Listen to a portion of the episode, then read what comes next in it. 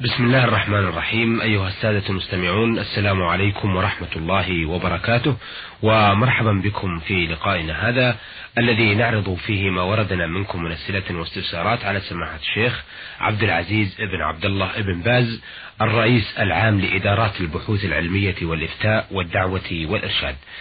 أه سماحة الشيخ معنا مجموعة من أسئلة السادة المستمعين ولعلنا نتمكن من عرض رسائل السادة.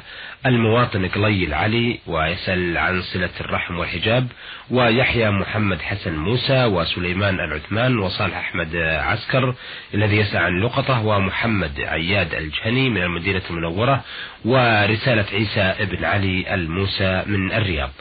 ونبدأ برسالة المواطن قلي العلي حيث يقول في رسالته. آه السلام عليكم ورحمة الله وبركاته. وبعد هو أننا في تبالة بلاد الفزع شمران أو الفزع شمران والتي تقع غرب مدينة بيشة لدينا مذاهب وهي قديمة من على أثر الأولين وهي أن نساء القبيلة لا يتغطين عن من رجال القبيلة سواء من أقاربهم أو من غيرهم وحيث أنني أنا السائل أفهم أن هذا آه الإجراء ليس مشروعا في آه، السنة والكتاب ولكن لم أقدر على إلغاء هذه المذاهب المخالفة للسنة. فماذا يلحق المحتار في عدم مشاهدة النساء اللاتي من غير محرم؟ وهن كاشفات أفيدوني أفادكم الله وكما أفيدكم أنه لم يسبق أن حصل في تلك البلاد إرشاد آه، يعلمهم الصحيح والمتبع لدى كثير من المسلمين وفقكم الله.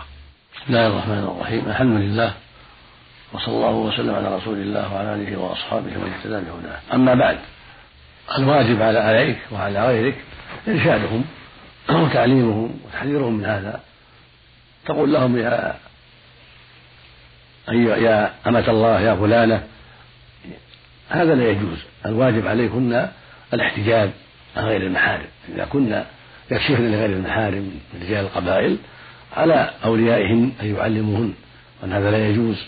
والله أمر بالحجاب كما في قوله سبحانه وإذا سالتموهن متاعا فاسالوهن من وراء حجاب. ذلكم أطهر لقلوبكم وقلوبهم فالحجاب طهارة لقلوب الجميع الرجال والنساء. وأبعد لهم لهم جميعا عما حرم الله. فأنت عليك أن تغض بصرك وأن تنكر المنكر وتعلم من استطعت من نساء قومك وكذلك من يسمع كلام هذا من رجال القبيلة عليهم أن يتأمروا بالمعروف ويتناهوا عن المنكر وأن يجتهدوا في منع نسائهم من التكشف والسفور لغير محارمهن. هذا واجب على الجميع من باب التعاون على البر والتقوى. والسكوت عن هذا من باب التعاون على الإثم والعدوان. فالواجب على رجال القبيلة في هذه في هذه الجهة في هذه المنطقة أن يتعاونوا على البر والتقوى وأن يعلموا نساءهم الاحتجاب عن غير المحارم وأن ينكروا على من تساهل في ذلك حتى تعم الفائدة وحتى يقل هذا المنكر. وأنا إن شاء الله سوف أبلغ الجهات المسؤولة عندنا في درس البحوث العلمية والإفتاء حتى يعمدوا الدعاة إلى الله في بيشة وفيما حولها بالعناية بهذا الأمر والتجول في هذه المنطقة. وإرشاد أهلها إلا ما ينفعهم في دينهم ودنياهم. ولا سيما ما يتعلق بالعقيدة أمر الصلاة وأمر الحجاب وما أشبه ذلك مما قد يحصل فيه التساهل. نسأل الله لجميع الهداية. نعم. آه، أيضا يقول آه، المستمع قليل علي إن عمي أخو والدي من عمه. بينه وبين والدي نزاع وزعلت أنا من أجل أنني رأيت عمي يخطئ على والدي وبقيت لا أسلم على عمي أكثر من ثلاث سنوات. وحيث أن والدي حذرني من السلام على عمي أخو والدي من عمه فهل علي إثم؟ أفيدوني أفادكم الله هذا وجزاكم الله عنا خير الجزاء. صلة الرحم صلة الرحم من أهم الواجبات؟ والعم من أقرب وهو الأب. فيجب أن يوصل بالكلام الطيب والفعل الطيب. وبر الوالدين من أهم الواجبات وأعظم الواجبات وحق الوالد أكبر من حق العم. ولكن الهجر لا يجوز إلا بعلة شرعية. الهجر فوق ثلاثة أيام لا يجوز إلا إذا كان المهجور قد أظهر المعاصي والبدع فيستحق الهجر الذي ما أظهر من البدعة والمعصية حتى يتوب. أما الهجر لحق والد أو لحق زيد أو أمر في أمور الدنيا والخصومات هذا لا لا يزيد على ثلاثة أيام. هكذا أمر النبي صلى الله عليه وسلم ونهى عن الزيادة على ثلاثة أيام. الواجب عليك أن تصل عمك وأن تزيل الهجر وأن تعتذر إليه وتطلبه المسامحة وأن تستسمح أباك في هذا وتقول هذا أمر يلزمني من جهة الله. هو الحديث الصحيح إنما الطاعة في المعروف يوجب عليك ذلك. وباللفظ الآخر لا طاعة المخلوق في معصية الخالق. فإذا أمرك أبوك بقطيعة الرحم لا. ولكن تعامل أباك بالحكمة والكلام الطيب والصفات الحميدة وتستسمحه في هذه الأمور وتخاطبه بالتي أحسن وتقوم بصلة الرحم ولو بطريقة خفية عن والدك إذا كان لم يسمح. تقوم بالواجب من صلاة الرحم والكلام الطيب مع عمك وغيره ولو ما أطلعت أباك على ذلك إذا لم يسمح. أما أنك تهجر بغير حق من أجل كلام والدك هذا لا يجوز. نعم. آه، من العامل آه، يحيى محمد حسن موسى من جمهورية مصر العربية يقول إنني عامل في السعودية وفقني الله بصلاة مع عمالي. ولكن الرجل الذي يأم الناس في صلاة آه، الجماعة ووجدته في الوضوء يمسح رجله بالماء من فوق الشراب. فقلت له لماذا تخل لماذا لم تخلع الشراب؟ لتعم الماء على رجلك. فقال لي سألت مطوع قال يجوز الماء آه، بالمسح فوق الشراب. فهل تكون الصلاة صحيحة أم لا؟ والسائل و والسؤال مهم لدينا وفقكم الله. نعم. يجوز مسح على الشراب. إذا كان ساتر للرجل يجوز مسح عليه. إذا لبس على طهارة فلا حرج في ذلك. والنبي صلى الله عليه وسلم مسح على الجوربين والنعلين ثبت عنه ذلك عليه الصلاة والسلام. وثبت عن جماعة من الصحابة من أصحاب النبي صلى الله عليه وسلم أنهم كانوا يمسحون على الجوارب والجوارب هي الشراب من القطن أو من الصوف ونحو ذلك. أما الخف فهو من الجلد. والنبي مسح على خفيه عليه الصلاة والسلام ومسح على الجوربين أيضا؟ فلا حرج في ذلك. ومن قال إنه لا يمسح إلا على الخف فقط الجلد فهو قول ضعيف مرجوح. والصواب أنه يمسح على الجلد وعلى الجورب الذي هو الشراب من القطن أو من الصوف إذا كان ساترا للقدم القدمين وإذا كان لبسهما على طهارة فإنه يمسح يوم وليلة المقيم وثلاثة أيام بليلة للمسافر بعد الحدث. هذا هو المشروع. وبذلك تعلم أن مسحه لا حرج فيه وأن صلاته صحيحة وأن قول من قال إن المسح يكون في الخف الذي هو من الجلد ليس بجيد نعم. آه هذه الرسالة وردتنا من سليمان العثمان يقول في رسالته بسم الله الرحمن الرحيم. أصحاب الفضيلة السلام عليكم ورحمة الله وبركاته. وبعد ما حكم الجهر بتلاوة القرآن الكريم في المسجد؟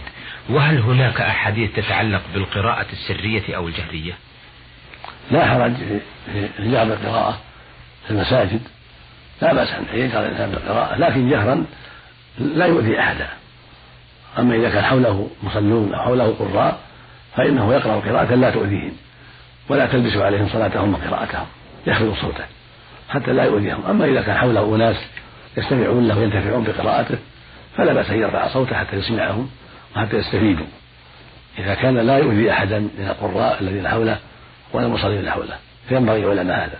وقد ثبت عنه صلى الله عليه وسلم أنه خرج ذات يوم على جماعة في المسجد في الليل يتهجدون ويقرؤون جهرا فقال لهم لا يؤذي بعضكم بعضا كلكم ينادي ربه. فأمرهم أن يخفضوا أصواتهم حتى لا يؤذي بعضهم بعضا. هكذا ينبغي. إذا كان الإنسان يقرأ وعنده قراء أو مصلون فإن لا يرفع رفعا يؤذيهم ويلبس عليهم قراءتهم أو صلاتهم لا. بل يخفض صوته خفضا ينفعه ولا يضرهم. أما إذا كان حوله أناس يستمعون له يستمعون لقراءته فإنه يجهر جهرا يفيدهم وينفعهم ولا يضر غيرهم. نعم.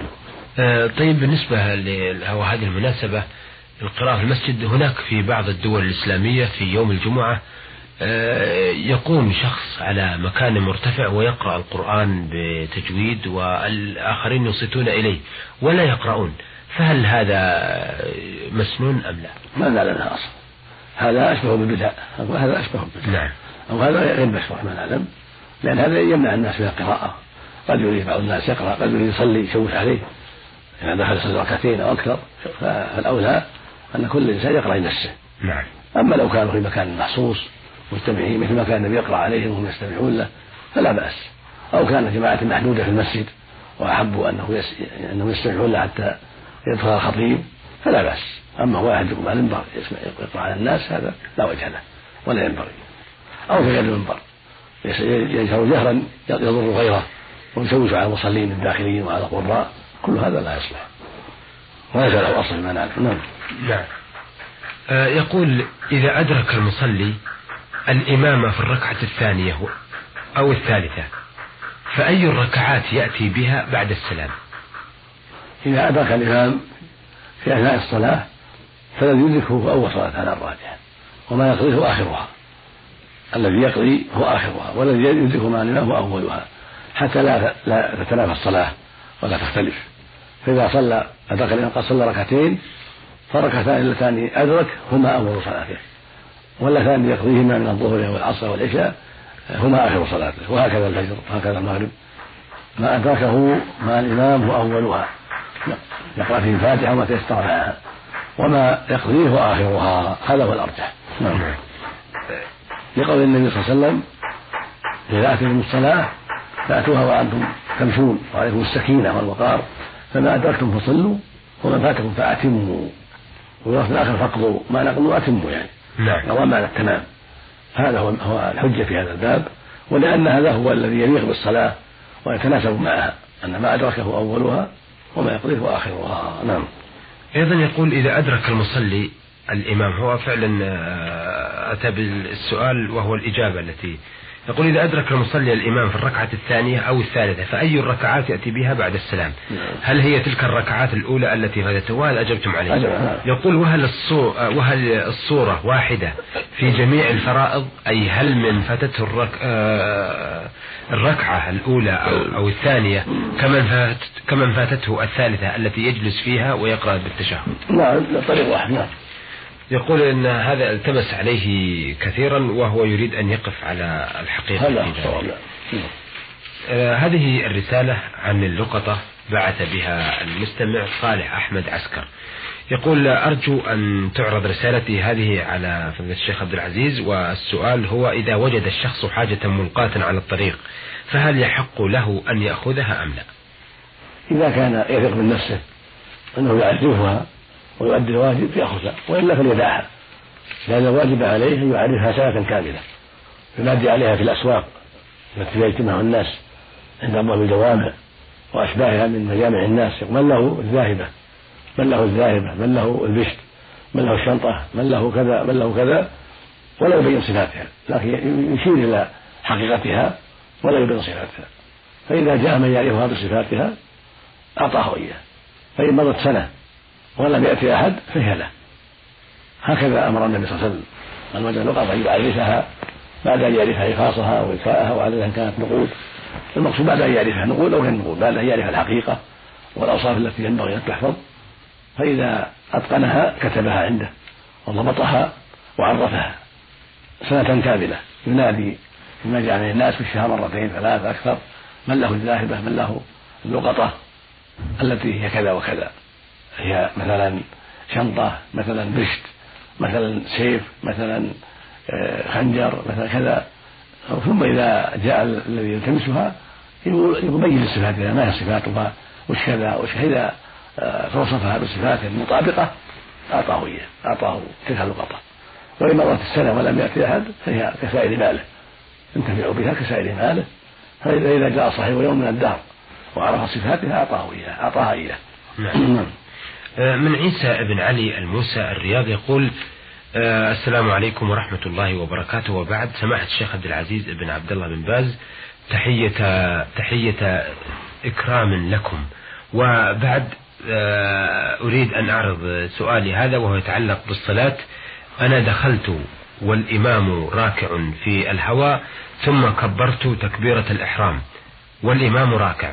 فرفع قبل أن أركع معه. هل أدركت الصلاة أم لا؟ وفقكم الله.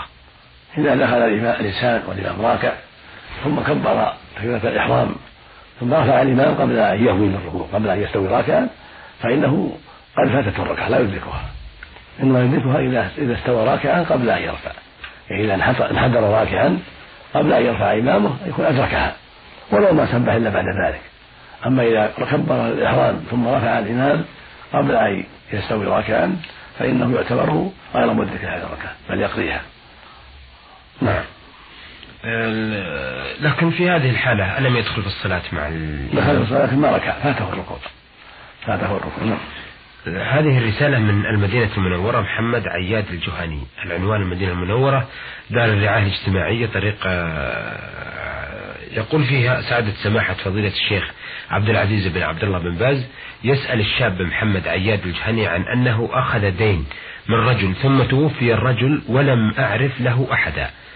لم أعرف له أحدا أبدا وله مدة طويلة متوفى.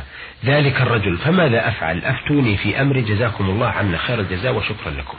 إذا كان عند الإنسان دين أو رهن أو وديعة لآخر ولم يعرف ورثته بعد موته ولا وسأل واجتهد ولم يعرف أحدا يتصدق بها.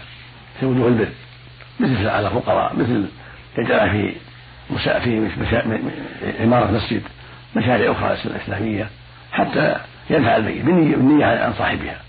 بشرط أنه اعتنى واجتهد وسأل عن أقاربه ولم يجد أحدا. يعني ما وجد من يدله بعد الاجتهاد فإنه يتصدق بها على فقهاء أو يصرفها في تعمير المسجد أو نحو المشاريع الخيرية ويسلمها للحاكم القاضي في البلد وأخذ سندا عليها من عنده كفى.